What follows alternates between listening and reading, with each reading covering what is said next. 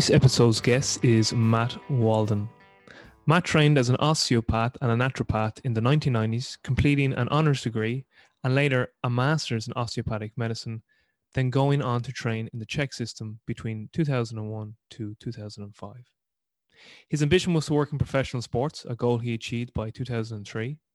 Since then, he has contributed several chapters to various medical texts and has been the editor of the rehabilitation section for the Journal of Bodywork and Movement Therapies since 2009.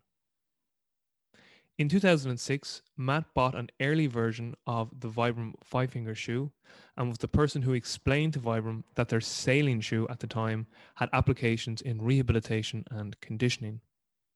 Matt presents both home and abroad to postgraduate, undergraduate, and various medical groups and has been part of the CHEK faculty since 2006.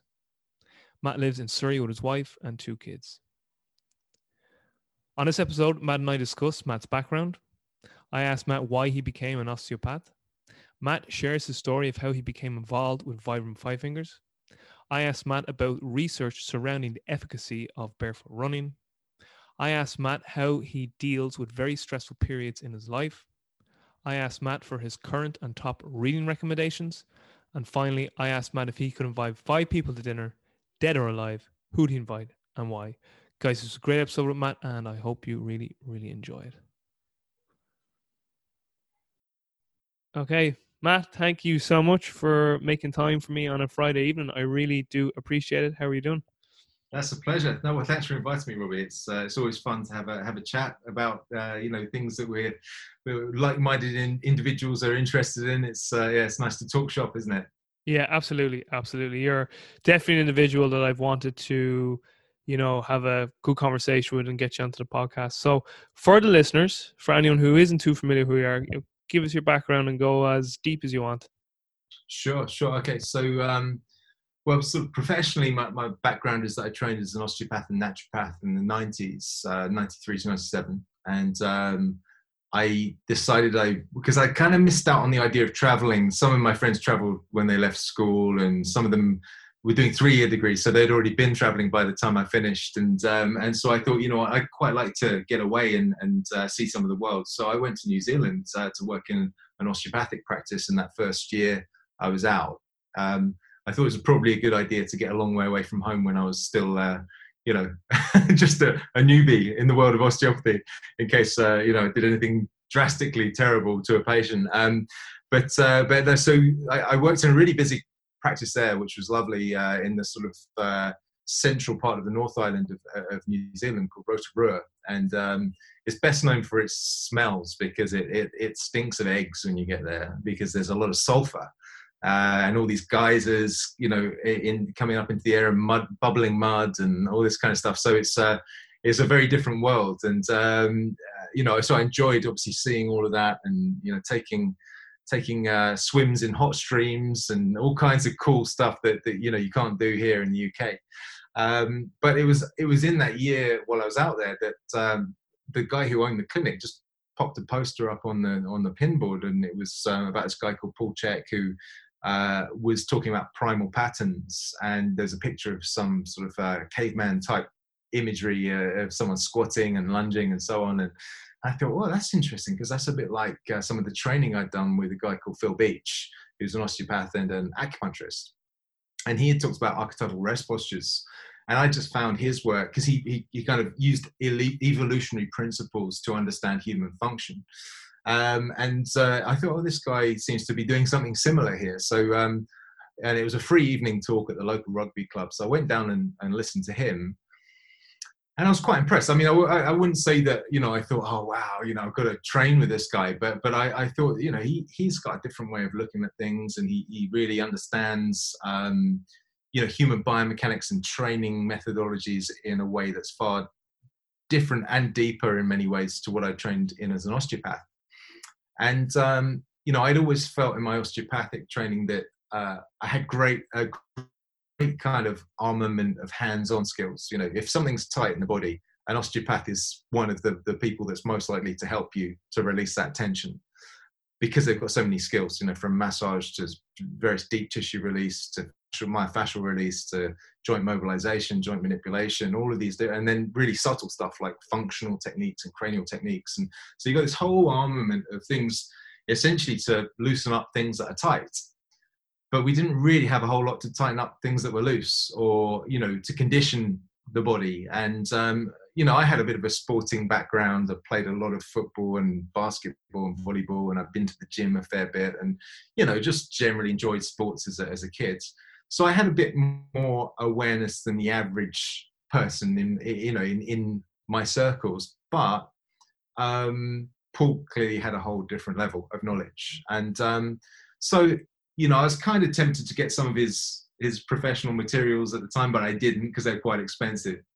Um, and I just carried on with my time out there and uh, decided that I wanted to come back to the UK, and partly partly because my family and friends are here, partly because um, I wanted to move ahead in my career and and do some continuing professional development. Um, which was quite limited in New Zealand at the time. Um, and also, I wanted to work in professional football, and they, they don't do professional football in uh, in New Zealand. It's all about rugby in New Zealand, um, and you know even the top clubs out there uh, from a football perspective are probably slightly better than a good local team in the UK. Not to not not to put them down at all, because I, I, played while I was there and it was fun, and there were some good good athletes. But um, but the thing is, well, one of the interesting things about New Zealand is that of course, very small population, um, but amazing at rugby. Like incredible to be so world dominant when you've only got four million people in your population. Um, and you know, you kind of think, well, what? Why is that? And it's a lot of it's to do with just the passion. You know, like all all the kids want to be an All Black, right? You know, it's just so all the all the people with the most sporting talent. That's going to be what their dream would be. Whereas my experience in the UK was that certainly most of my friends wanted to be a professional footballer. They, you know, rugby was kind of a very much a secondary sport, and I guess it depends where you where you grow up and which schools you go to and and so on. But um, but you can see that you know the drives there in New Zealand, everything you know has got a, an All Black sponsoring it. You know, from washing machines to Mars bars to whatever. You know, it was like the All Blacks were the people that were in the spotlight the whole time. And um, uh, anyway, so you know, I, I decided to come back to the UK did um, did a master's degree uh, from 98 to 99 and um, in order to work in professional football what i thought i'd do is i'd do my research with professional footballers and so i looked at hamstring strain in professional footballers because it's the most common injury right so it's it's um, the, the, the single injury that, that keeps professional footballers out of playing for the longest period each season um, and also there's a high profile case at the time, Michael Owen, who was the sort of rising star of, of uh, the, the England football team and the Liverpool football team. Uh, he scored that amazing goal in uh, at the World Cup of 1998 as a 18 or 19 year old. Uh, so he really sort of burst onto the world scene. But then he kept uh, straining his hamstring. Um, so next season, I think he had seven hamstring strains in a row. And um, so I thought, well, I, you know, I'd, I'd, love to investigate hamstring strain and to kind of put an osteopathic spin on it, which is just, I think, certainly at the time was was just a little bit more um, uh, broadly thinking about the body. So you know, rather than thinking of the hamstring so much, it's like, well, what's going on at the sacroiliac joints? Is there uh, you know some kind of imbalance between the sacroiliac joints? Is there something going on in the lumbar spine? You know, what's going on higher up in the shoulders. Um, and so I was, I was looking at this um, as holistically as I could, given my training at that point. And I was, you know, uh, studying a lot of the core stability and motor control stuff, which was all very fresh and new and exciting at that point, and developing some ideas and some theories around that myself. Um, uh, with the hope that that would lead me into professional football, and, and it didn't uh, at the time. Um, but I thought, as part of that research, uh, I ought to check out that guy Paul Chek again and just see. You know, it's the early days of the internet, so I managed to sort of. Uh, I probably didn't Google him. I probably Yahooed him or something at the time. I don't think Google were even there at the time. Um, and I and I found him, um, found his institute, sent them a, an email just to say, look, you know, I'm studying hamstring strain in professional footballers, and uh, you know, have you got any resources that you'd recommend or insights? and they basically wrote back to say I should uh, should buy the scientific back training uh, videos as they were. so I did that. They were VHS tapes, and um, they came came through, and um, I was watching them and reading the manual, and I was just thinking, this is amazing information because you know this is this is ahead of the curve so much that you know even the people that were at the leading crest of the wave at that point they um, were talking about some of the same things that Paul was talking about, but they weren't talking about it in near the kind of depth or uh, with the solutions that he had and the kind of you know he brought in concepts from strength and conditioning which just weren't there in the rehab world you know so talking about acute exercise variables is one of the things uh, that, that, you have to, to, train in just to get onto the first level of the CHEK training which is uh, reps sets loads tempos and rest periods so it's, it's like you know at osteopathic college and in all the physio courses I, I did around that time, it was just a case of like shrugging your shoulders and saying, well, 10 reps, you know, just do 10 reps, maybe for 10 seconds. And, you know, I kind of, I kind of joke that if we were living 100 years ago, it would have been worth 12 reps for 12 seconds because we were back in the imperial system then. It was like there's no rhyme or reason. It's just because we're metric. We say, oh, well, do 10 of this and 10 of that. Um, there's no science to it, right? Whereas Paul had grabbed all of the science from the, from the strength conditioning world and had applied it to the rehab world and was also talking about rehabilitation and, and that kind of return to sports, which still at that stage, I mean, it's quite, it's very common that people talk in those terms now, but in 1999, 2000s, that was that was barely talked about. The idea of actually taking someone all the way back. It was like the key focus was to get them out of pain, you know. And then once they're out of pain, oh, you can go back and play football again or whatever. But um, but he had this whole sort of process delineated. And I think what what really caught my attention was that um, when I looked at the videos, they were shot in 1993, right? So so, so there I am in 2000 by now, and thinking this is this is way ahead of the curve, and then realizing that the videos were actually shot in 1993, which means that you know for Paul to have that level of mastery in the videos, he must have been doing it for years before that, you know, and it turns out he was. So, so that was what kind of really inspired me to to, to go into the CHEK system and to have that training alongside my osteopathic naturopathic training, and um, yeah, you know, so from there, and feel free to jump in if you if you want me to to, change tack a little bit, or just keep keep working through it. But um, from from there, um, 2001. So I finished my master's degree. Then I saw that Paul Chek was coming over to do a series of seminars in Maidenhead, so just just west of London. Um, and I thought, you know what? I looked at all the content. I thought, I thought I've got to book onto this. I've got to go and see what this guy's like now. You know, this is kind of three, four years later uh, from when I first saw him. And he was phenomenal. You know, I'm listening to him talking, and he was referencing every top name that I had dug out in my research and I'd done, you know, two theses, one in 97, one in 2000. So I was really up to speed with the most recent research. Um, and, you know, he was just rattling off these names of, of different researchers, but he had integrated it and synthesized it into a system. Um, and also, he wasn't biased. It wasn't like, oh, I won't talk about that person because they're an osteopath. It was like, the, this osteopath says this, and that chiropractor says that, and this physio says this, and the Pilates guy say that. And, you, you know, Feldenkrais. And he was just bringing in all of these concepts on the kind of biomechanical end. But then he had the training side, and he's talking about Poliquin and Kraemer, and, and you know, uh, what's the name of the guy, the periodization guy, Tudor Bompa, he's talking about motor learning and he goes into Schmidt and again all of these names which some of them I wasn't familiar with at the time um, but some of them I was. And you know then he started talking in very naturopathic terms because my, my degree my original degree was in osteopathy and naturopathy.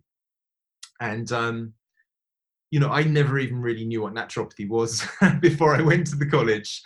Uh, I was just interested in being an osteopath but but then when I went for my interview the uh, the principal of the college was saying to me, "Well, look, you know, what do you know about naturopathy?" And I was, you know, like any sort of good seventeen year old, I was completely unprepared um, to, to to do, do the interview. And um, I said, "Well, you know." Is it a bit like homeopathy or something? And he said, "Well, no." And he explains naturopathy is really um, that we we see the body as a kind of mix of three core components: the, the biomechanics, the biochemistry, and the emotions. And he says, so that's the naturopathic triad. And so he, he gave the example if someone has a whiplash, then of course it's a biomechanical injury, right? You know, you've had stress to the ligamentous system and to the muscles and to the joints at the neck, right? So he said we can ease that. We can ease off muscle spasm with our hands, and we may be able to give some exercises to help rehabilitate, and we can, uh, you know, mobilize tight joints and this kind of thing. But he said, but if that person is deficient in vitamin C, for example, well, vitamin C is required to make collagen, which is what the connective tissues are made from, you know, and the muscles are made from, and, and the joint capsules are made from. So, so, so, so, so we, we want to offer people some nutritional support to help their tissues to heal. And I thought, well, that makes sense.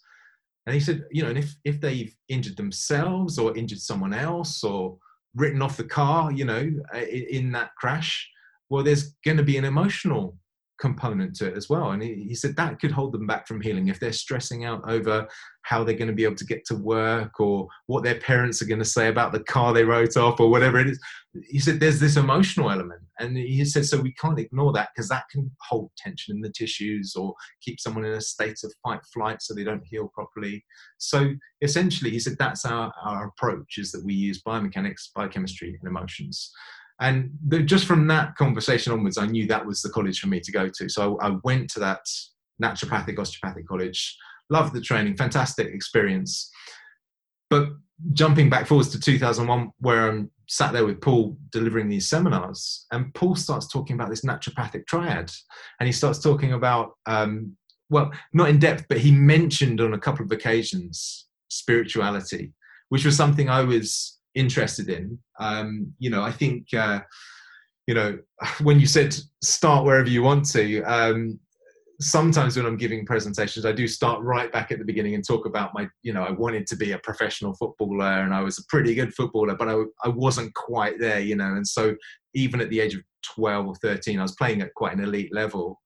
But I realized that some of my teammates were getting selected for the professional teams and I wasn't. And, and I thought, well, you know, I didn't completely give up on it, but I thought, well, maybe I can work in professional football. And that was what kind of led me down the osteopathy, uh, physiotherapy type path. Um, but also, also at the age of 13, my mum died. She died. She had breast cancer, and she died. Uh, yeah, when I was when I was 13. And so, you know, I think when that happens to you as a young person, or, or at any age, it, it it immediately makes you think about things uh, perhaps they're a bit more philosophical, related to life and death, and and uh, you know religion, but spirituality as well. Um, and so I think that probably prompted me to think about that, those kinds of elements of life earlier than average and so I was quite open to them. You know, I was interested in them. I'd read a few books. I'd met a few people that were very intriguing to me. That were, you know, spiritual healers, or um, just, you know, they might just be massage therapists, but they had, you know, kind of spiritual leaning, working with chakras or something. You know, that kind of thing. And I was open-minded to it. Um, but then I heard this kind of big, muscly, athletic super intelligent guy up up the front of the class, Paul Chek, standing there balancing on his Swiss ball, talking about spirituality, and I was like, "Whoa, that was not what I was expecting from this guy," you know. Um, but I thought, how awesome is that? That he's got this holistic picture, you know, physical, men- emotional, mental, spiritual, and this kind of naturopathic take on things as well. And I was just sold. I was, you know, straight away, I was like, okay, I've got to do this training. Um, and so then I did the CHEK training from 2001 to 2005 and started to apply in my clinic and um, you know work with uh, of course you know all, all, of the different types of people that come in from uh, you know your weekend warriors your elite athletes to people with persistent pain. And um, finally in 2004 it would have been uh, I, I got uh, uh, some consultation work with chelsea football club. So that was kind of you know i finally started to realize that dream of, of working in professional football. Um, and uh, yeah, so that was that was the sort of early part, the early section of my career, and how I ended up going down the CHEK path that I did. So, do you want me to keep going from there, or do you? I'm aware it's a bit of a monologue. no, absolutely, and just just so you know, I love when people go off of that. It's absolutely perfect the, le- the less I say, the better it is for the listeners. Believe me, I, I, have read the previous reviews, so I've, I've learned to stay quiet. Uh, yeah, no, continue on up until, so we're up to the far 2005. Maybe just one slight digression. Why osteopathy? Like at 17 years of age, like was it just was it just oh, I I know I want to work in sport. I know I want to do physio or osteo or mm-hmm. chiro, and it just happened that it was an osteopathy interview that you got. Like if if it had been on offer from physiotherapy school, would you have gone that route? Yeah, it's a, it's a great question actually. Um, one of the things that uh, led me towards osteopathy was that my dad uh, was always a fan of osteopathy. He he got occasional back pain and it would it would be quite bad when he got it. He'd be laid laid out for maybe a week or something. But if he could get to an osteopath it seemed to always ease his back up very quickly. And so he was a real believer in osteopathy.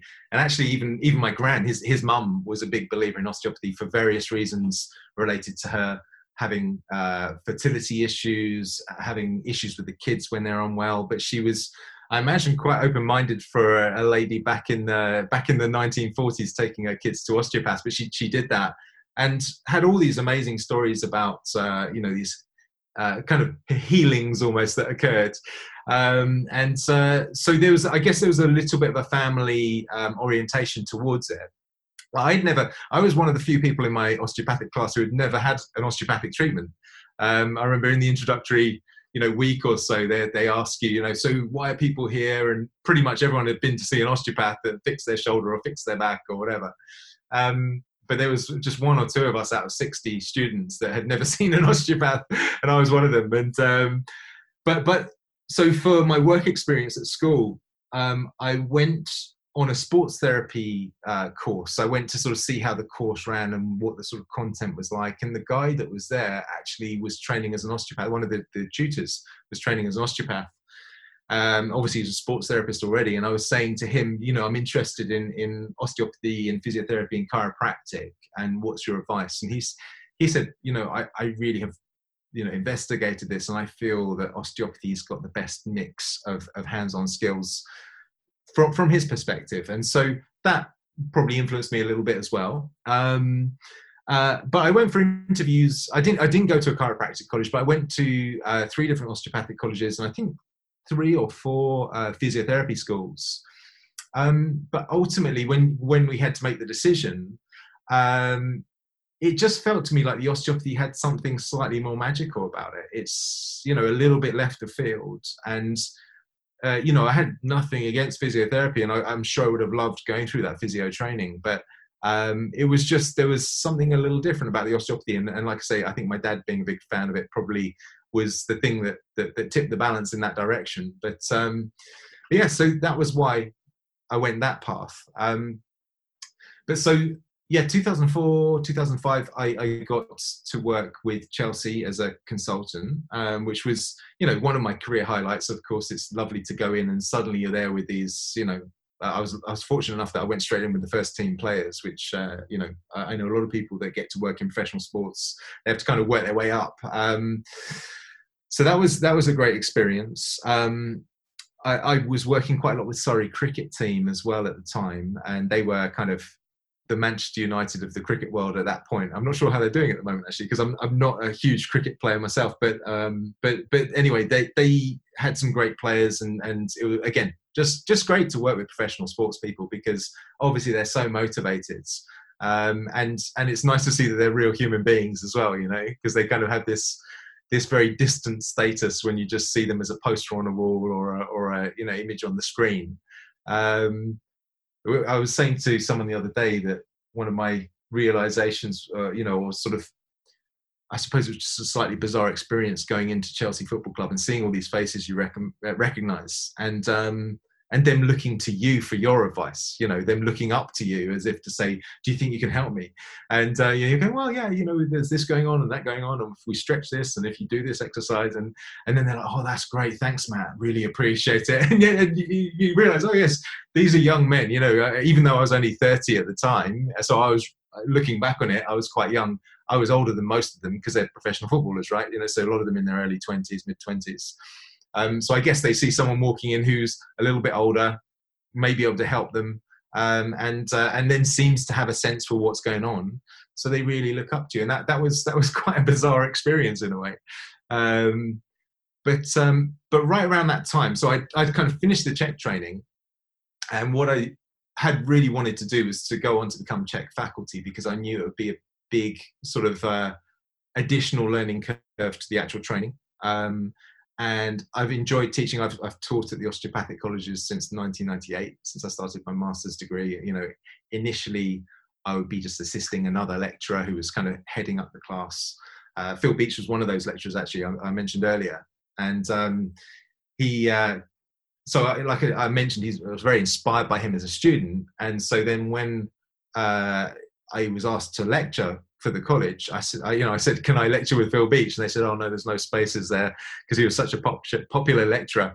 Um, and uh, I think I had to wait a year or two, but I got to, end, you know, in the end, uh, teach alongside him. So I, it was kind of like getting free tutoring from uh, this great osteopath for, for several years in a row. Um, you know, such an innovative thinker. Um, so, um, but yeah, you know, I taught at the osteopathic colleges, enjoyed that. Um, so I thought I'd love to do the same with the CHEK system. And so in 2006, I was uh, assisting one of the faculty uh, who was teaching a course in New York. And so I'm out there attending the course, and this guy walks in wearing a pair of the original Vibram Five Fingers or Vibram Five Fingers, um, bright yellow pair.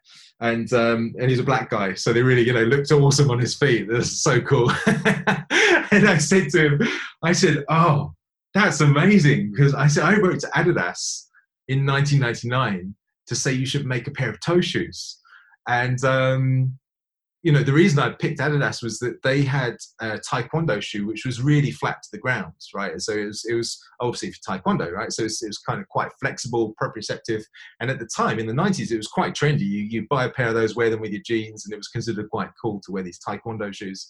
And I, I wrote to um, Adidas and said, look, if you could if you could just tweak those so that you've actually got individualized toe compartments, then that will allow the toes to splay it will give you a broader base of support, which means that you're going to have more stability. And if you've got a broader base of st- support, that means you can generate more power. And the toes are highly proprioceptive. So, so if they can move independently, you'll be able to feel where you're at in space better. And I give them all this kind of rationale as to why it would be good and um, didn't hear anything for a little while, probably a couple of months. And then I got a letter. This is again before email. This is you know a letter to America, and a letter comes back to me in the UK, essentially saying thank you for submitting your idea. You know we'll uh, we'll uh, pass this on to the legal department. I thought, oh, this is great. Um, and then the legal department again uh, probably a month later or something get a, a, letter through saying thank you for your submission we um, we're not going in this direction at the moment, but we will, we will keep your suggestion on file. And should we go down that pathway, then uh, you know we'll get back in touch. So I kind of thought, oh, okay, well, you know, I I, tr- I tried, I gave it a go, um, but nothing came of it. So um, so I just kind of parked that. Okay, you know, maybe that's not going to happen. Um, uh, and then, like I say, seven years later, there I am in New York, and this guy walks in wearing exactly what I had in my mind's eye. And um, I said, well, who makes them? And he, he said, oh, it's, it's, it's Vibram. Um, and I was like, well, who, who, are they? Are they are they anything to do with Adidas? And he said, oh, I don't know. I, I you know, so first thing I was doing was I, I was googling it to see, to see, you know, are they a subsidiary of Adidas or you know, is there some connection here?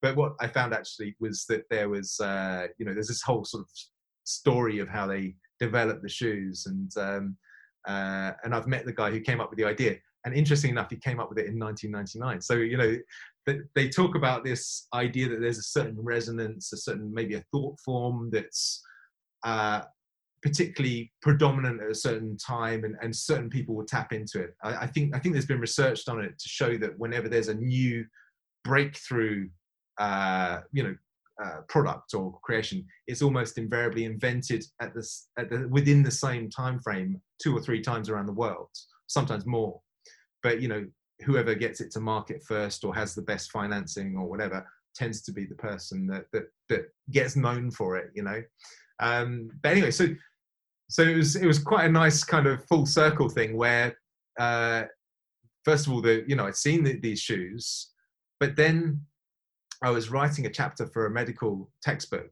which Leon Chaitow had asked me to to write. Uh, and Leon was someone who, um, you know, in physical therapy circles, very very famous guy. He wrote over eighty books and textbooks, and he ran the Journal of Bodywork and Movement Therapies, which was this really well, which is this really great journal. It's still running. He he, died a couple of years ago, sadly, but um, the his whole vision with the journal was to create something which was as the as the title kind of implies kind of broad spectrum it was it was not just like the osteopathic journal because he was he was an osteopath and naturopath as well um, so he could have called it the osteopathic naturopathic journal but he called it no the journal of body work because that encompasses everything right the, in terms of hands-on approaches and movement therapies so again encompasses everything from what i do as a CHEK professional to pilates instructors yoga instructors feldenkrais and so on right so um and I really, really loved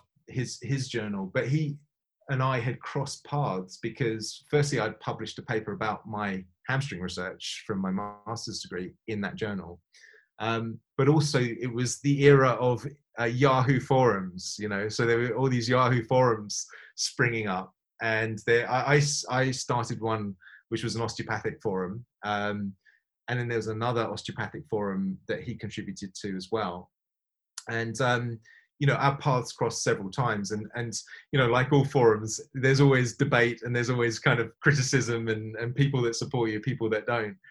But i pretty much invariably got strong support from leon if someone was attacking me jump in and say well actually what matt's saying there makes a lot of sense to me because of xyz so we had a kind of similar modus operandi um, and way of viewing the world you know way, way of viewing patients um, and the professions. And so uh, he invited me to write this chapter, uh, which essentially because he could see the kind of style of my contributions to these forums he knew that rehabilitation and conditioning was an area i was really interested in and probably had a, a higher level of expertise than most osteopaths and and uh, and therapists so he said right you know i'd like you to do a chapter in, in a, a naturopathic textbook so it being kind of natural medicine, I looked quite deeply into evolutionary principles. Again, tying in with Phil Beach, tying in with Paul Chek, but also tying in with nature, right? You know, it's naturopathy, it's natural. You know, how's the body naturally evolved to function? Has it evolved to function with a big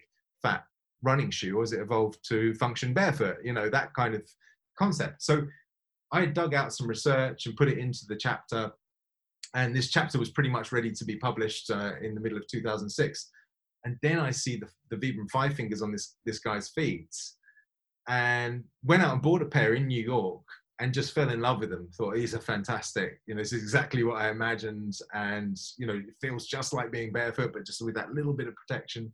And um, so I wrote to to, to Vibram and said to them, um, "Look, love your products. I've just written a chapter for a medical textbook and if you'd like me to feature the product either you know an image of them or if you'd like me to get my models to wear them for the exercises then i'll happily feature them because i think it's just a great product. It's exa- exactly what i'm talking about in my rehabilitation chapter. Um, and so they wrote back and said yeah you know we'd be happy to send you a couple of uh, couple of samples but um, what what do you mean? What benefits are you talking about? And i said well you know this is um, the, the, you know there's quite a lot of research on on barefoot and uh, you know there's benefits in terms of venous return and lymphatic return. There's benefits in terms of foot strength you know just the notion that if you if you work something it gets stronger and if you don't work it it gets weaker you know um, there's benefits in terms of uh, posture. You know when you've got a heel on a shoe it tends to, to tip you forward so you have to activate certain muscles to lean you back again and that messes around with your postural balance I gave him a few, uh, you know, maybe maybe five or six bullet points. And uh, the CEO of Vibram, uh, or I should, I should say, he wasn't CEO. He was the he was the um, I forget his exact title. He, I think he was CEO of Vibram USA, so he's their USA uh, department guy. And he said, "Well, that's really interesting, Matt. Have you got any references for that?" And I was saying, "Well, yeah, you know, this is a medical textbook. I need to have references, so I, I'll send them through." And from that discussion, essentially, it became obvious that uh, that there was a medical market and a kind of conditioning market for the shoes. But they at that point, Vibram was seeing them really as, as sailing shoes. Um, so they never expected them to be exercise related or, or, or rehab related or anything. Um, so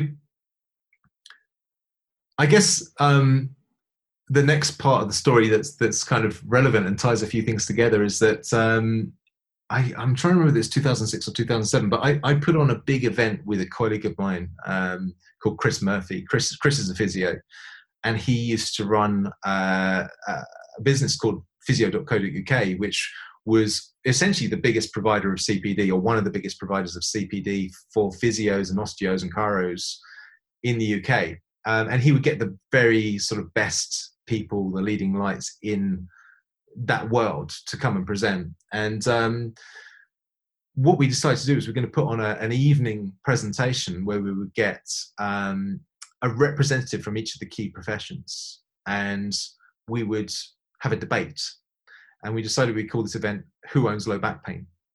And so and, the idea being that it sounded kind of like which profession owns low back pain. But of course the ultimate message was that it's the patient that owns the back pain. It's not the profession. And so it's about getting the patient to take ownership of it and, and giving them the tools to take ownership of it which is really the whole sort of CHEK thrust. It always has been that that's uh, the process that we, we encourage through the CHEK uh, training.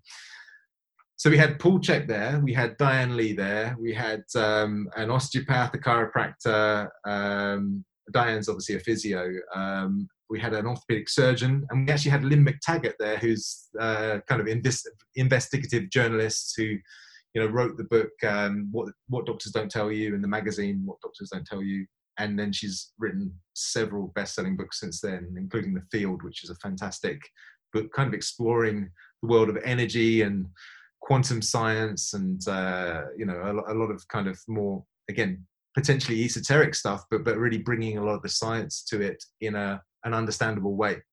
Um, so we did this, and um, yeah, it was it was a great evening. Uh, but what we did was we invited Vibram to come along. It must have been 2006, actually, thinking about it, because it was before we uh, we started distributing the shoes, um, uh, which was 2007. And so Vibram sent along a guy with a massive holdall of about 60 pairs of, of, of, five fingers without boxes or anything. It was just like five, you know, all these five fingers held together with elastic bands. And um, just, he said, well, look, we'll, we'll, see what we can do and see what we can sell in the, in the break. So um, we literally had a 15 or 20 minute break in the evening. And uh, we had 600 people there. So it was really good turnout to the events but uh, we sold out the five fingers within that 15 minute spell. So it was just it was amazing. It was it was fantastic. And vibram themselves were just blown away and said yeah okay there's a market for this. We need to look at this kind of medical rehab conditioning market. Um, and uh, and ultimately I, I, became the distributor. I got the dis- distribution rights to the uk for the vibram five fingers. So that all kicked off in 2007 um, and uh, yeah, so in the interim, you know, I'm training up and teaching for the institute, working clinically. Um, uh, the, the, the Five Fingers uh, opportunity came along, so I set up a business with a group of friends. Basically, I knew I couldn't. I was so busy with everything I was doing. I knew I couldn't uh, run a shoe business as well. So I got my stepbrother and my best mates from school, and my my brother and my PA, and we had a kind of group of us that just took different sections of running the business and um, and we we got it off the ground. Um, and you know quite quickly got some good good traction with it. You know we got we got it on um, various tv shows and in various papers and and so on. And uh, that business really grew from 2007 to 2012 it was in really very strong growth um, and actually caused us a lot of problems um, the growth because we couldn't fund it.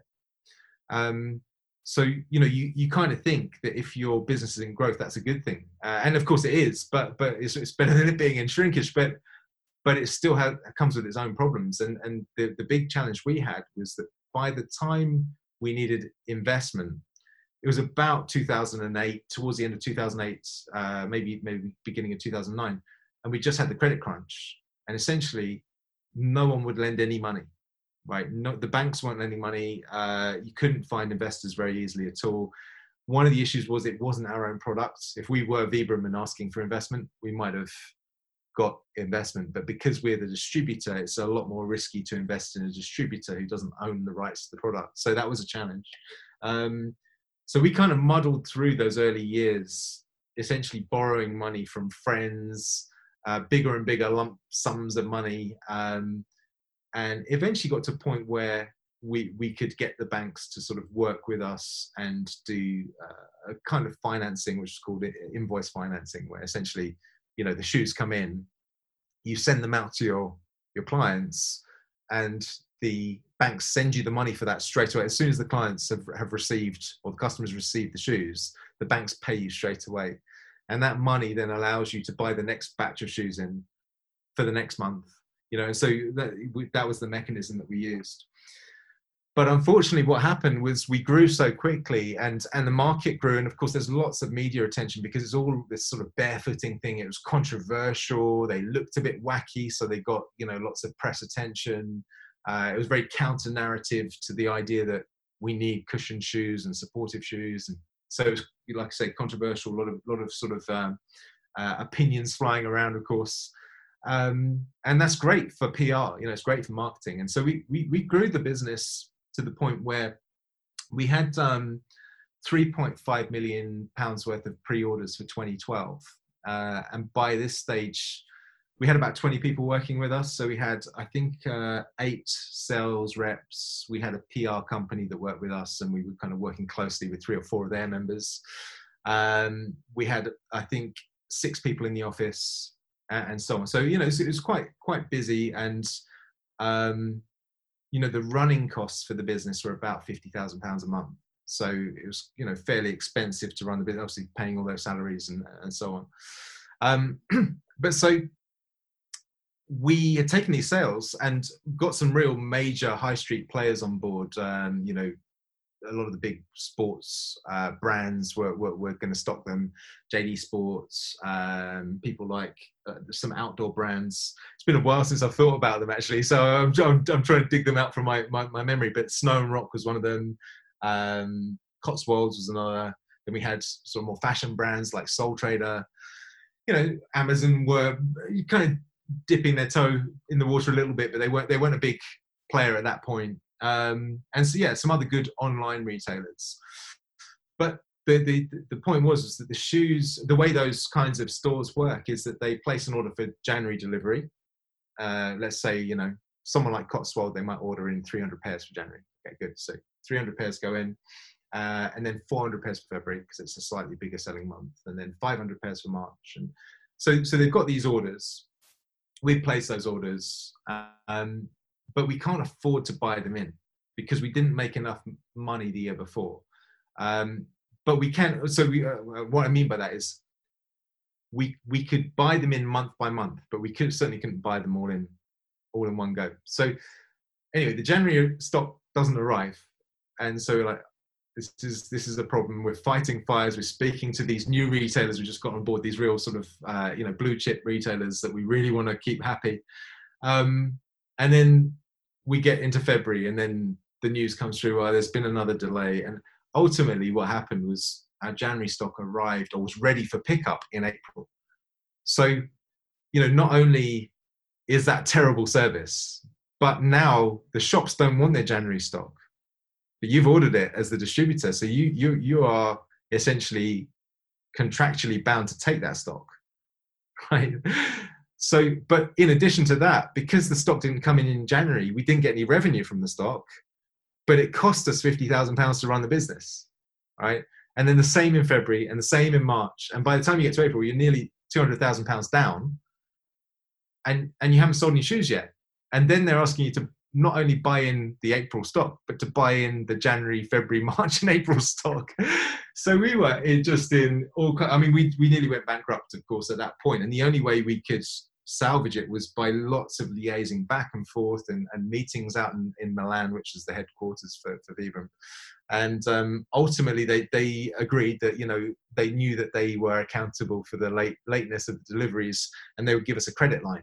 So they gave us this credit line to um, to essentially mean we could have the stock, but we had to pay them back on a certain schedule and so on. So we did that, and um, the the the good thing about it was, of course, that we could get the market kind of going again, but we had already essentially lost uh, confidence from all of our new retailers, uh, some of our old retailers that you know were pre-existing. They kind of uh, were more understanding, but it, it, really, it really created a big issue for us. And ultimately, that year, you know, we had, like I say, about three and a half million pre-orders, uh, or three and a half million pounds worth of pre-orders, um, and we only sold 1.4 million that year. Uh, so it kind of gives you a sense for what an impact it had.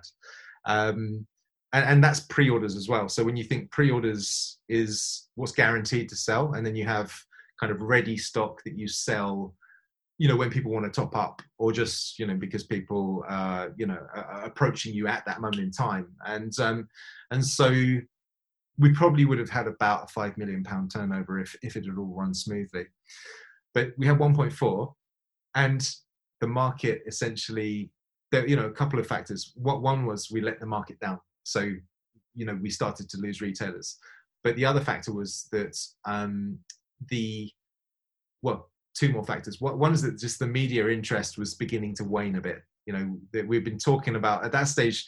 Barefoot had been quite a big media interest for about three years. It'd been 2009, I think the book Born to Run came out. 2010, it was becoming, you know, sort of much more, uh, I guess, oh, what's the word? I was going to say proliferate. I don't think that's the word, but prolific is probably the word. Prolific. You know, a lot, a lot of people have read it. A lot of runners have read it and essentially it describes the whole evolutionary story and really questions the idea of whether we need running shoes um, and so you know that really sparks a lot of interest in the media and and also from the consumers but by the time it got to 2012 i would say that's probably roughly when it peaked and and then the media interest started to wane but also even got taken to court and this is quite an interesting story because even got taken to court by a lady in the US whose name I forget. Um, and the the really fascinating element of it was that she took them to court because her feet didn't get stronger. That was her primary concern, eh, you know. And Vibram were always a B2B company, which means business to business. So they provided soles for other shoe manufacturers. So they would provide soles for, say, Timberland or you know uh, Merrell, someone like that, and then Merrell would make the shoe, right? So Merrell had the B2C relationship, they were from business to customer or consumer, but Vibram always B2B. With the Five Fingers, that was the first time they they had a B2B, B sorry B2C um, company or, or relationship. So they weren't used to marketing to the consumer. They were they didn't have the networks for distribution, which was how I ended up becoming a distributor. You know, someone with no experience and uh, you know, but a bit of expertise in in what the shoes are good for, but no experience in distribution. Um, but so um, just trying to think where I was going with that.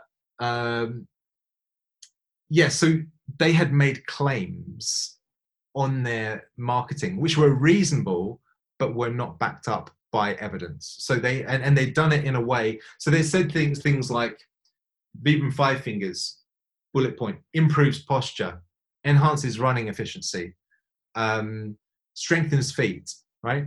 And they're totally reasonable proposals. But to say that it does that means you have to have evidence, and they didn't have evidence for it. They, I mean, there's lots of evidence that running barefoot strengthens your feet and that it you know going barefoot can improve your posture versus being in a heeled shoe. You know so there's evidence there and you could extrapolate that to wearing a five finger which is almost identical to being barefoot and say well so it's likely that when you're a five finger you're going to have the same benefits but you can't say that the five fingers wearing the five fingers make your feet strong. Um, although a colleague of mine did point out it's a bit like saying well a dumbbell doesn't make your arm strong. You've got to use it to make your arm strong, right? Um, and and I think part of the issue with with this was that so this woman was just suing Vibram to say my feet didn't get any stronger, um, and uh, you know so that's a false advertising claim. And so I'm looking at this going, wait a minute, this is this, you know, Vibram are like a multinational company, and supposedly there's this individual woman who's not even been injured, and she's suing them because her feet didn't get stronger. I mean, what th- that smells of a rat to me. Like there's something not quite right about that. Anyway, it turns out that the company that sued Vibram the, the law firm, they're renowned for doing this. They sued Red Bull for not giving you wings, right? They sued other footwear brands as well for other claims that they made, and perhaps some of those were reasonable. But but but this company sued Red Bull for not giving you wings and won the case, right? Because that was, as you'll remember, that was their strapline. Um, uh, but so it turns out in corporate America that what happens is whenever a company raises its head above the parapet and starts making a profit, there are law firms that are looking for all of their claims to see if there's money because they know there's money in the in the bank account. How can we create a claim against this this company? And so they, you'd have thought they'd have because there are people that have been injured in five fingers, just like in any running shoe. You know, the, people get stress fractures in normal running shoes, but if you found someone who had a stress fracture in their foot and happened to have been wearing five fingers, at least that would have been a more kind of you know believable case. But this woman just her feet hadn't got stronger. Anyway the point being that that you know what that ended up with was um, no one no one no journalists were digging into the detail of it. What they were saying is oh vibram sued over barefoot shoe you know? And so that kind of created you know over false claims and all this kind of stuff. So it creates a bit of a negative vibe and i think that didn't help the sales as well. But you know, all the, all the way through that period, you know, and, and the years that followed from sort of 2013, 14, 15, there we are trying to sort of downsize the business because it's getting smaller. We're having to let people go. We're having to, you know, sort of um, consolidate, um, fighting a lot of fires. Uh, so fairly stressful. Um, but we had a reasonable business. We were selling about 20,000 units of Five Fingers per year, there or thereabouts, you know, sometimes a little bit more, sometimes a little less but we hadn't been able to repay our old debt. And so, you know, we of the, the money that we owed, I think it started out about 350,000 that we owed Vibram. We got it down to about 220. Um, so, you know, we made a bit of a dent in it. Um, but this was now like 2016. So, you know, we, we still had a long way to go and Vibram were getting a bit shirty about it, understandably. But it's very difficult to repay debt when your when your business is shrinking, you know. Um, and so we um, we then heard in in uh, September of 2016 that, that Vibram had made an executive decision to bring Amazon in house, uh, and so you know how it worked was as the UK distributor, um, we would have um, worked directly, and we did with with Amazon.co.uk, you know, France with Amazon.fr, etc. You know, so so we each worked with the national Amazon branch, if you like. And the thing for us was that because we had let our high street retailers down so badly in 2012, a lot of our business had gone online. And as a result of that, of course, Amazon were really beginning to roll with the shoes and start to build momentum. And so by the time we got to 2016, they were worth 27% of our business. So they're, they're more than a quarter of our total business. And um, Vibram just made the decision we're going to take all Amazon accounts in house. Uh, so we're taking them away from the distributors. And we were saying well you know the issue with that is that that's 27% of our business and you know we've worked hard to achieve that. And you know really we should should we not be compensated for that you know? Uh, if you want to take them it was about it was about uh, 250 grand's worth of, of business something like that per year. And then we made the point well look we owe you 250 grand so maybe you could wipe our debt because that's going to be you know this amazon contract is going to be worth 250 grand in the first year to you and in fact more than that because obviously they're making more profit themselves than we are. But but the point being that um, they said no.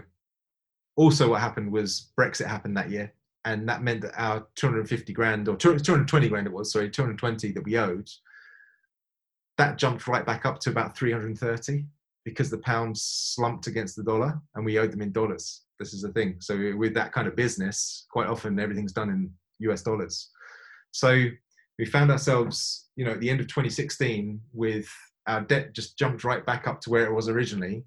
We had more than a quarter of our business taken away, and it just so happened that there was a uh, another distributor sniffing around at the time. So it was kind of a perfect storm. And, and Vibram said, "We're to have to call in your debt," which essentially means writing a letter to you to say you must pay by this date or our contract is null and void. And that's what they did. That's what they did. So, you know, February, I think it's February 2017, uh, the business essentially shut. um, uh, went into insolvency, is the technical term. Um, and so that was the end of that business. So um, uh, you know, it was uh, it was ten years, and it was great fun, and you know, learned a lot, and really enjoyed it. Um, obviously, it provided a little bit of income for me in the second five years. In the first five years, not so much, or not at all. Um, but um, but you know, it, it's one of those things. Sort of philosophically, you just got to see it as uh, you know a, a, a, you know major life experience. It was, it was, it was great while it lasted, and uh, you know I got to a lot of, meet a lot of cool people around the world and get involved in uh, you know product design and a whole different field that I've you know I'd never been involved in before. Um, so you know, but all during that time, I was still seeing clients. Uh, I was still teaching for the CHEK Institute. Um, one thing that I skipped by was that in 2009, I, I, got asked to join the editorial board on the Journal of Bodywork and Movement Therapy. So this is Leon Chaitow's uh, journal, and to essentially write an editorial uh, twice a year. And so I've written for them twice a year for the last uh, 11 years now, uh, which has been great. And um, you know, quite uh, quite time demanding in some ways, but it really keeps you honest in terms of you have to stay up to speed with the research and you know keeps you creative as well because you've got to think about what you're going to write next and, and, and, where the energy is at and what's of interest to people at the moment. And uh, so that's been great. That's that's really you know i've enjoyed doing that. Um, so you know it's it's uh, yeah great for professional development. I think any kind of presenting any kind of writing uh, again it just keeps you on top of things because you you have to be well versed enough that you, you you can write about something or talk about something. And um, of course you can't know everything. So then when you do present or you do write you often get critiqued or or or you get questions asked like well what happens in this context or what happens you know or so and so says that and you're like oh okay. And it stimulates you to look further and to dig deeper and to find out what you know what makes more sense to me here? Is, is it this person's view or that person's view or this piece of research or whatever? So i think from a professional development perspective uh, you know writing presenting and teaching is one of the best ways to learn. Um, so that's uh, i think that that probably summarizes most of my journey. Uh, as far as 2017 you know up, up to 2017 and then really the last three years i've been refocusing my business a bit onto the clinical sides. You know, so I, like I say, I always worked clinically right throughout the whole era when I was working with with Vibram, but you know, sometimes it might have been as little as ten percent of my time was was uh, clinical, and ninety percent was on the shoe business. Um, but I'd say probably on average across that time span, it was maybe about 30 70 split in terms of 30% clinical and 70% on the shoes. But yeah, so um, so the last three years, I've really been focusing on rebuilding the clinical work um, and uh, developing my website. I've, you know, I've launched a podcast in the last year, done a bunch of webinars and things like that, and uh, and just also have taken on a role with the CHEK Institute as their their head of education. So developing the, the, the programs there with the CHEK Institute. So uh, so that's kind of been the journey, I would say. No, great stuff. And you, you answered my follow up question was since February 2017, like the past three years, but you brought us right up to speed. Just uh, a quick um, question, just regarding research around the benefits of barefoot running. Yeah. Like, uh, uh and this is just because I currently haven't gone back and investigated this area. But is there actually good research to show evidence for benefits of barefoot? As in, like, was there a control group? what were the conditions like do you know offhand or any particular researchers researcher whose work has been very dedicated to that area because that is like listen I, I got I well they weren't actually Vibrams I think they were an Adidas pair but I got finger shoes and yeah, I've gotten like the New Balance Vibrams you know them ones I had lo- loads of pairs I always did love them and it was just like I always got the impression that people were just like parrots. They were like, "Oh, you know, you don't heel strike. You you know, you you're, you're forced on your forefoot. Your yeah. your posture's better. You know, it, it, takes you out into your tilt. You're more upright. You know what I mean?" And oh, yeah. and everyone was just like, "Oh, it's just it's just way better." Have you read Chris McDougall's book? And it's just you know, everyone everyone was just kind of just repeating and like there was no critical thinking. And listen, I was guilty of it too. Like like I was starting to tell people, oh, you see those New Balance, they're like the the the Asics and the the the like real old school New Balance with the big heels. Like they're terrible for you. They they, they throw your center of gravity forward. You know, yeah. st- blah blah blah. But I like listen. I was just being a part too. But is there actually good evidence? And again, I just I haven't gone into yeah. PubMed well, or Google Center. Sure, sure. Yeah, look, there's there's a lot of good evidence um, to support the fact that barefoot running is something that humans are well adapted to doing. Um, and but but that doesn't mean that we can't heel strike in a pair of running shoes. You know, so so I think that's where if you we, even when we were doing the five fingers, you know, we, of course we want to sell them, but but we used to talk about barefoot zealots. You know, people that really just it's all about being either barefoot or because some people would say the Vibrams are no good. They're, they're, they're still providing cushioning. They're still providing grip. They're, you know, you can't feel the ground. And uh, again, I agree with that to some degree. Um, so the, the interesting element there is that, you know, of course, if your skin is against the ground and you've got some kind of uh, funky gait pattern where you're flicking your foot out as you're running, or you've got uh, maybe you're overstriding, which means that you're kind of bounding along a bit too much and not taking more pitter patter type uh, approach to running. Well, you're going to know about that really quickly if you're barefoot because you will tear your skin or you'll wear through it or you get a blister right so so barefoot is the best in terms of finding out a kind of optimal efficiency running style which is why so many of the elite runners started out barefoot they've really honed and refined their styles and that means that you know when they are then sponsored by adidas or nike or whoever then they they retain that style into the running shoe right and did you know the story of the, the, the Nike Rifts? No, so the Nike Rifts are the shoe. Uh, some some people will know them, but they're they're the the Nikes that they're so they're Nike Air Rifts. Um, so they've got an air sole in them, but they've got uh, a separate big toe, right? And they were again they were quite trendy for a while. They, they they were kind of something that people wear as a fashion statement as well as to play sports in. But the the reason they're called the Rifts is that when Nike sponsored a lot of their um, what would it be uh, East African runners, you know, especially from Kenya and Ethiopia, the runners hated their shoes because they found their toes were being compressed. And uh, so a lot of these runners were coming from the Rift Valley area of, of Africa. And so Nike actually made uh, this shoe on, on their request that kept the big toe separate from the rest of the, the, the, the toes so that they didn't get so compressed and confined in the shoes. And they called them the Nike Air Rifts. So, so that's, um, I've, I've gone a little bit off path of your original question, but but um, the the I guess the where I was going to take it was to say, you know, when we're talking about barefoot zealots, of course, the shoe the shoe archaeologically speaking seemed to emerge in the archaeological records somewhere around 40 years ago 40, sorry 40 years ago 40,000 years ago right and that means that um, it happens to coincide perfectly with when our ancestors moved from southern Europe to northern Europe and towards Siberia. So the question is, is you know, did the invention of the shoe allow people to move into colder climates, or was it moving into colder climates that allowed the shoe to be invented? Like like necessity is the mother of, invention, right?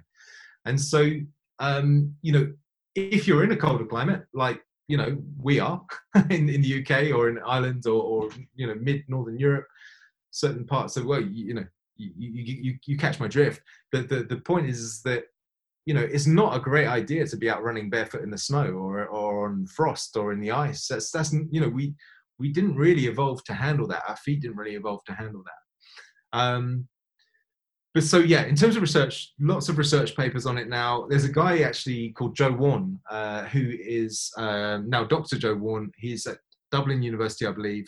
Uh, did his PhD on on barefoot running, and he's an elite runner himself. He's an elite, I think, he's the Irish champion. I, I actually know I actually know Joe. I used to work with him years ago, but again, I, I never had a chance to really delve deep into his work. I know he's done a ton of research around foot biomechanics. Yeah, yeah, yeah, yeah. Um, you know, and he has some amazing findings. Really really intriguing findings in terms of the improvements in running efficiency after wearing minimalist footwear or going barefoot. Um, but they weren't. The, the, interesting thing was, was that, and I think this is the thing with with all research, is that you can get an incredible finding. Like he found that elite runners were eight percent uh, more efficient after I think it was four weeks of training in the five fingers than than the control group that, that just ran in their normal running shoes. And he's like, wow, 8%. I mean, at elite, an elite level, that's an incredible difference.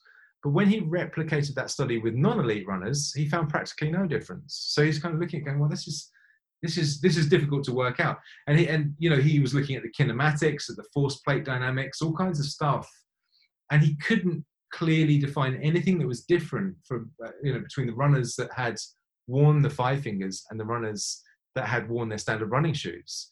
All he could assume was that it was some kind of neuromuscular efficiency thing. So they just got that little bit more efficient from a neuromuscular perspective and therefore wasting less energy and were more efficient in their running.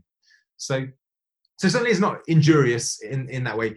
One of the things I always used to say is that there's this gap between ontogeny and phylogeny. And, and what I mean by that is, is ontogeny is your development as an individual and phylogeny is the development of species. So you can make an argument for being barefoot because it's how we evolved to function. That's a phylogenetic argument. Like every animal's barefoot. Humans were barefoot. Humans are born barefoot. Therefore, humans should be barefoot. Right? That, that's a that's quite a good argument. Okay. But then you've got the ontogenic argument, and that is that have you been barefoot your whole life? And if you have, you're almost certainly very well adapted to being barefoot. But most of us have worn shoes all our life. And that means that we're not well adapted, you know, and we're much more likely to get injured if we just jump straight into a 5K or a 10K in a pair of minimalist shoes or, or, or barefoot. Yeah, that that that seemed to have been a major issue, and that you know it's kind of like people threw the baby out with the bathwater. Oh, I hear this barefoot run thing's the new thing, and they just like all they had worn up to that point were very supportive cushion shoes, and then they just completely swapped them out for like minimal footwear, and then they were like, uh, "I'm getting like Achilles uh, tendonitis, and I'm getting all these injuries." Like, yeah, because you went from like a really supportive structured shoe and like your foot's very untrained to like yeah. do do yeah. the same amount of training volume and mileage that you were doing previously with a completely like unsupported shoe. And it's not to say that an unsupported shoe is bad. It's just that you yeah. weren't you weren't physically ready to get the benefit from the shoe because you've worn such a such a supportive shoe up until that point. Again, it's, it's it's like in context is is is king really at the end of the day. So um, absolutely, yeah, yeah. We always used to give the example of uh, you know broken arm because most people can relate to that. They've either had a broken arm or they've seen someone with a broken arm, and the idea that when it's broken, you, you know you want to support it. Of course, you know you don't don't want it to be flapping around with, with a break in it. So you support the arm whilst it's injured, and then within six to eight weeks, that plaster comes off, and you, have lost somewhere around 40 to 50 percent of your muscle mass. So it's, it, your your arm has withered significantly in that period of time, right?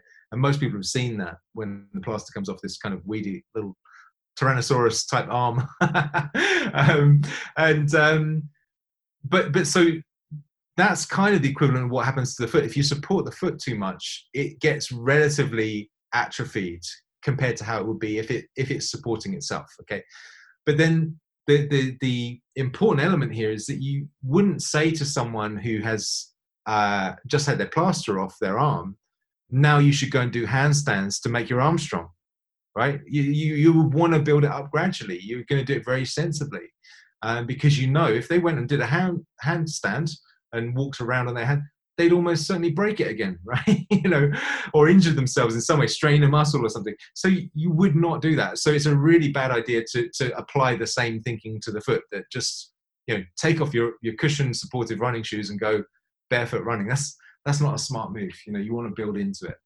Yeah. You want to, uh, you want a steady progressive overload. Exactly exactly. Yeah, uh, yeah, I won't keep you too much longer. Listen, it's been phenomenal to hear your background story. Um, just a, a question from me as you were relating to myself and the listeners your whole background story there with Vibram hmm. and mm. everything that that went on during that time period.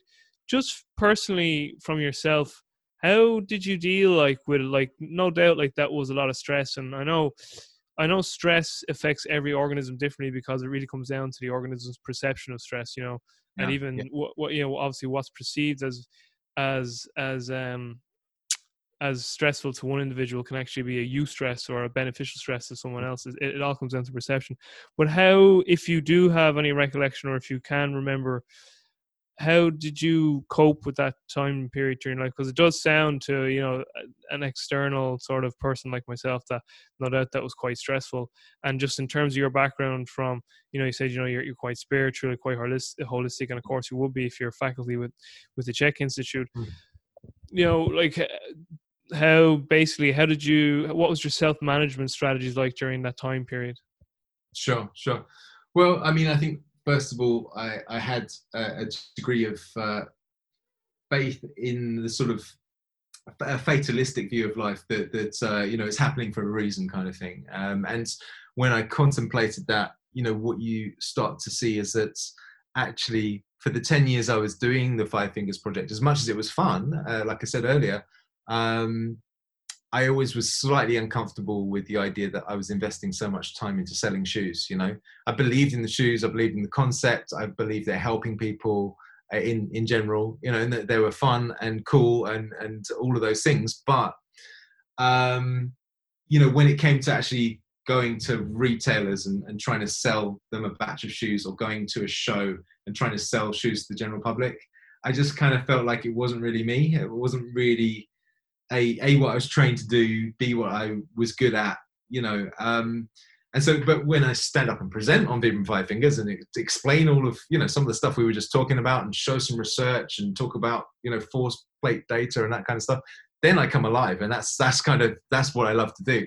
So I guess you know it afforded me the opportunity to to kind of get out of that. It's a bit of a get out of jail card in some ways because I I had felt a little bit trapped by the commitment to to that shoe business because it was a lot of time. Um, and um, yeah, you know, I, I just feel that I knew I knew it was quite emotionally stressful for me, even even though um, even though I had that kind of philosophical underpinning to it.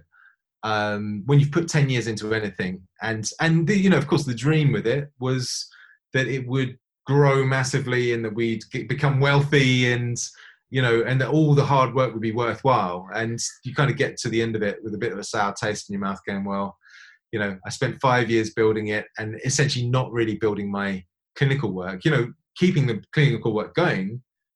But you know you it's, it's interesting. I met with some of my osteopathic colleagues last year because it was 20 years since i don't know it would have been it would have been actually it would have been 2017 when, when the business closed because it was 20 years since we graduated and um, you know, one of my colleagues, it was it was it was really nice of him to say it. Actually, he said, he said, Matt, he said, you've um, you've really done something a bit different to most of us. And I said, yeah, I suppose so. He said, you really sort of walked the path less travelled.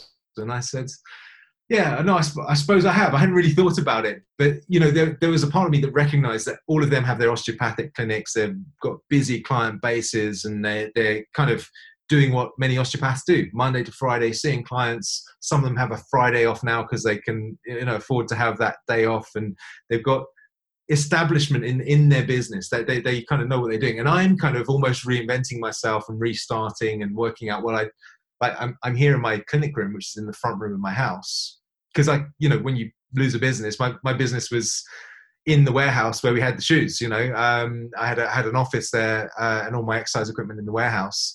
So now my exercise equipment's in the garden, and I've got my front room, which was a bedroom.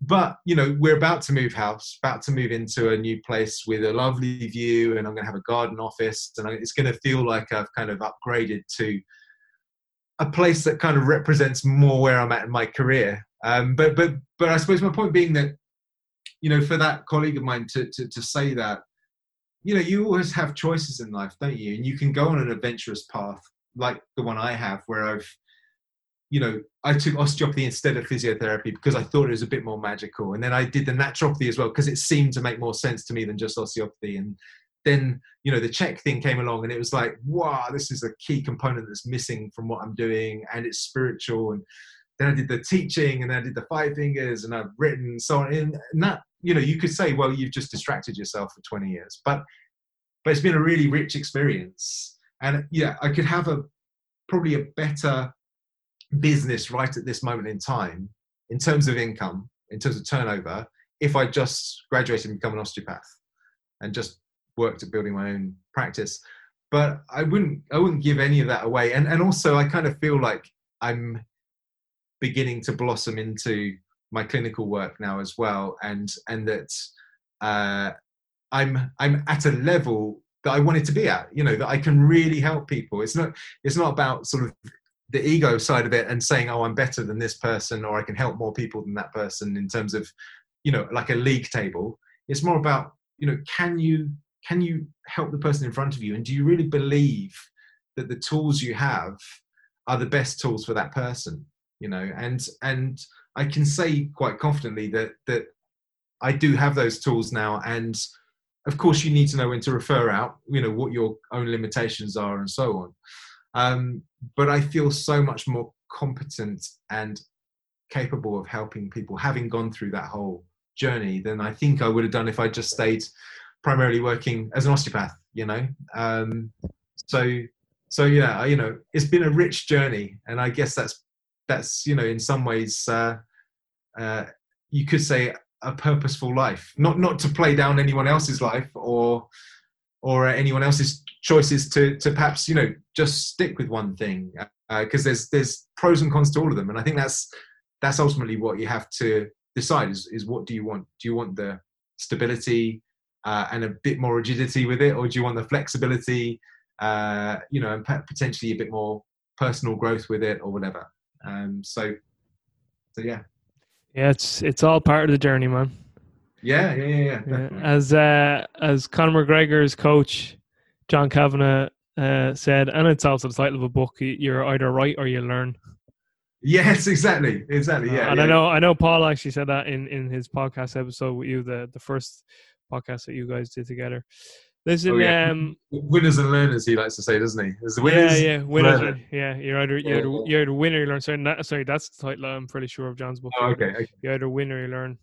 Yeah. So you're a winner, or you learn. So it's, it's a good mindset to have. Um, that sort of gro- that growth mindset, as Carol Dweck talks about.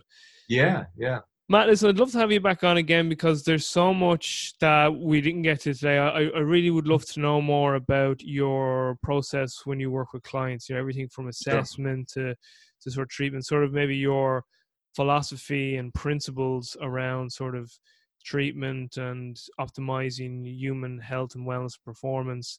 And I know sure. I'm well aware that health and performance can mean two completely different things and are two completely different things if if you're comparing like elite sport performance to like health and longevity they live on two completely different ends of the spectrum. So it'd be yeah. great to get your insights into into that. Um so i'll definitely will definitely get you back on for part two. I'll talk to you about that after we hop off here. Just uh, one or two just final quick uh, questions for you. Um just in terms of your current reading what are you currently reading and what currently would be your top reading recommendation? So, what are, you, what are you currently reading, and what would be your top book recommendation? Okay, okay. Uh, gosh, I, I read around a lot of different things. Uh, that's, that's all right. That's okay. Well, one one book I've been reading recently is The Invisible Rainbow, which is a very interesting one. I've actually got. I was just looking down at my treatment table here because that's that's a, a history of electricity and uh, essentially talking about the connection between who's the who's the author? It's um, Arthur Firstenberg. Hmm. So that's that's a very interesting read. You can see I've got a few few markers in the pages there. Um, uh, yeah, I mean, I okay. So I, I switch between more technical reading and uh, and then more philosophical reading. So I'm reading a book by a guy called Stanley Keleman at the moment.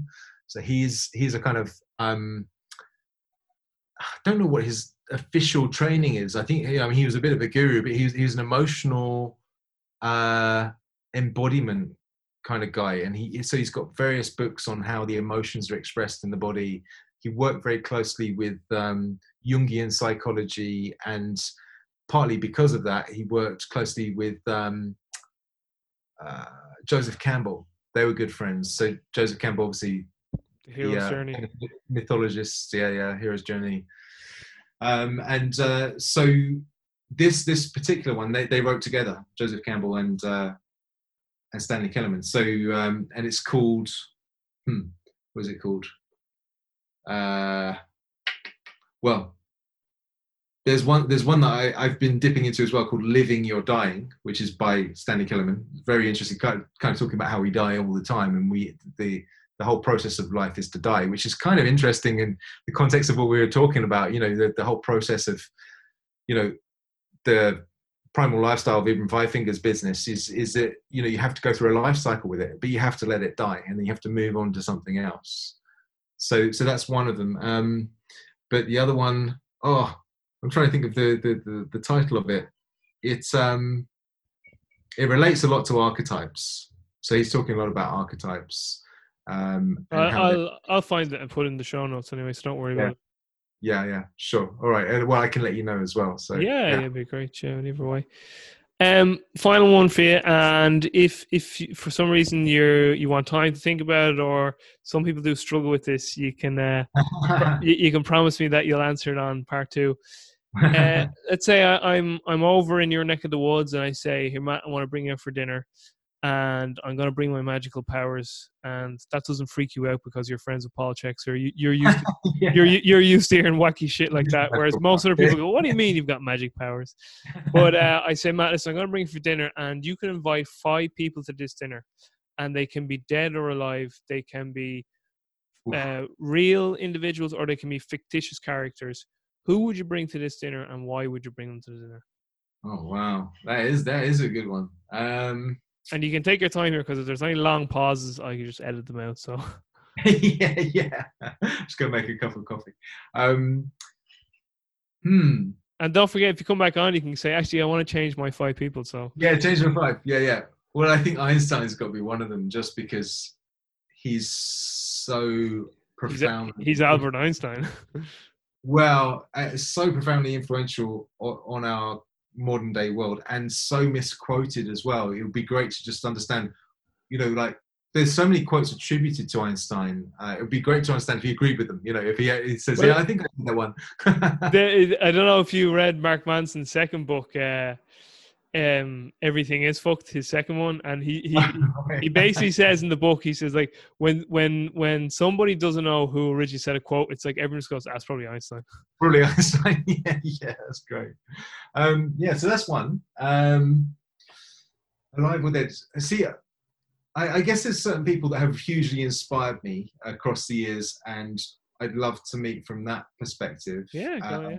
So, but whether or not they, at dinner party. So, like George Michael was my favorite musician when I was a Hmm. kid. He was someone I really looked up to and, you know, admired for his musical talent, his voice, the fact he wrote all his songs, Yeah. what, the kind of content of some of what he wrote about, it really resonated with me, and it was like poetry to me. And I, I love, I love kind of the poetic language. I think it's fantastic. Um, He's the first time anyone's mentioned him, so it's great to hear a new one. yeah, yeah, and he was he was definitely a th- like a lot of artists, like you talk about Bono or someone like that. You know, he they, they are philosophers as well. You know, but but and George Michael was in that camp, so you know he would be one person. Um, I mean, I've been hugely inspired by David Beckham as a footballer myself, and Great, seeing what he did. Part of the thing with Beckham is that he uh, is in the same school year as me. You know, and so when he was going into that whole you know the the what do they call them the the class of 92 and they were kind of emerging in the manchester united first team and the england team you know you're kind of looking at them going wow that's they're my age right and and Un- uh, un- unbelievable group of players like the Nevilles and Beckham and Giggs and Scholes. Unreal. Nicky Butt was one of them as well Nicky Butt, yeah. but yeah so you know those I, you know, watching Beckham go through, I, I was a midfielder and I was a free kick taker and a corner taker. So I think I kind of resonated most with him in a way. Um, uh, so I think I'd love to have a conversation with him, but I'd, I don't know whether he- that, that's uh, nah, that's good. I'll leave him in. I'll leave him in. This is great. This is great. Yeah. keep- um, okay, so then you've got. So we've Einstein, George Michael, and David Beckham. In- interesting lineup. I'm liking it so far. quite interesting mix. Yeah, yeah. In terms of, I'm I'm trying to think of different categories, and also I'm aware that I haven't got any women in, involved yet. Um, and if I if I studied history a bit more, I think I'd probably get more enthusiastic about characters from history, like um, uh, like Cleopatra or um, you know Catherine the Great or something like that. You know. I, I think I, I'd be really interested to find out about those people. I just haven't studied history as much as I probably should have.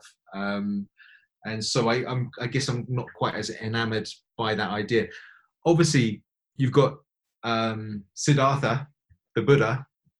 Yeah. Um, I mean, that would be an interesting person to have to your dinner table. Um, because he's, as far as I know, he's a historical figure. yeah. Uh, yeah, I don't think he's obviously Jesus uh, is more contentious uh, in terms of his him actually being a historical figure or, or more of a story. Um, but you know, I think I think most recently it's much more likely that he was a historical figure. I think it started out, of course, most people accepted he was a historical figure.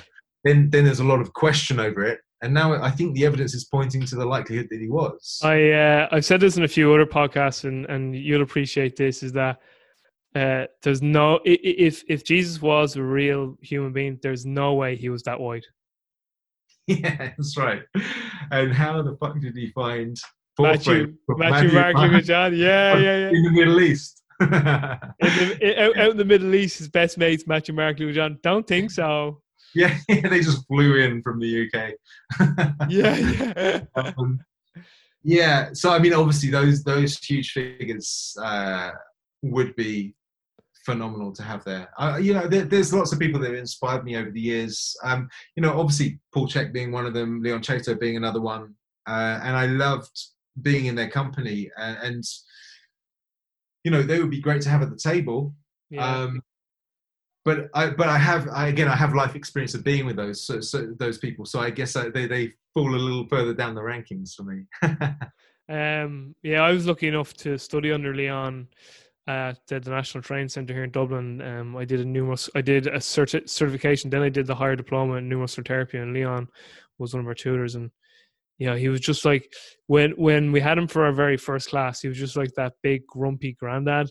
And Yeah. then like you just learn to love him. Like, and he actually treated me a few times, and oh my god, his hands were just incredible. yeah. just yeah, you yeah, just that sense of like this man knows what he's at. He's just Yeah. he beautiful hands. Like when he worked on it, it was just he was incredible. Fantastic. Yeah. So that is a, there's there's nothing much more uh, enchanting than having someone who's got really well trained hands. Oh Like, yeah, It's just like it's, uh, yeah, you can melt away. that's that's the Oh. word. Melt. That is the word. Yeah, yeah, yeah, yeah. It was Yeah, yeah. incredible, and he had such big hands too. You know what I mean? It was just these big, firm but yet gentle hands. Just like a real gentle bear he was. Yeah, yeah, yeah, yeah. So it, it was great. Matt, this has been incredible. I'll say goodbye to you offline and absolutely want you back for part two because, again, there's so much more I want to uh, discuss with you. But for everyone listening, oh, uh, Matt, sorry, before we go, where can the listeners find out more about you if they want to connect with you? Yeah, sure. They, they can find me at mattwallden.com. So it's Matt with two T's, Wallden with two L's, and it's D E N in case un, un, unsure. But uh, yeah, so so uh, that's the best place. But I'm obviously around on the social media, Great. um, so you can can search me up there. Yeah. So yeah, I'll, again, I'll link I'll link everything up on the show's website and social media links, everything, and anything else that we've mentioned, like books and whatnot. So for everyone listening, as I say at the end of every show, until next time, take care, be well, and stay strong.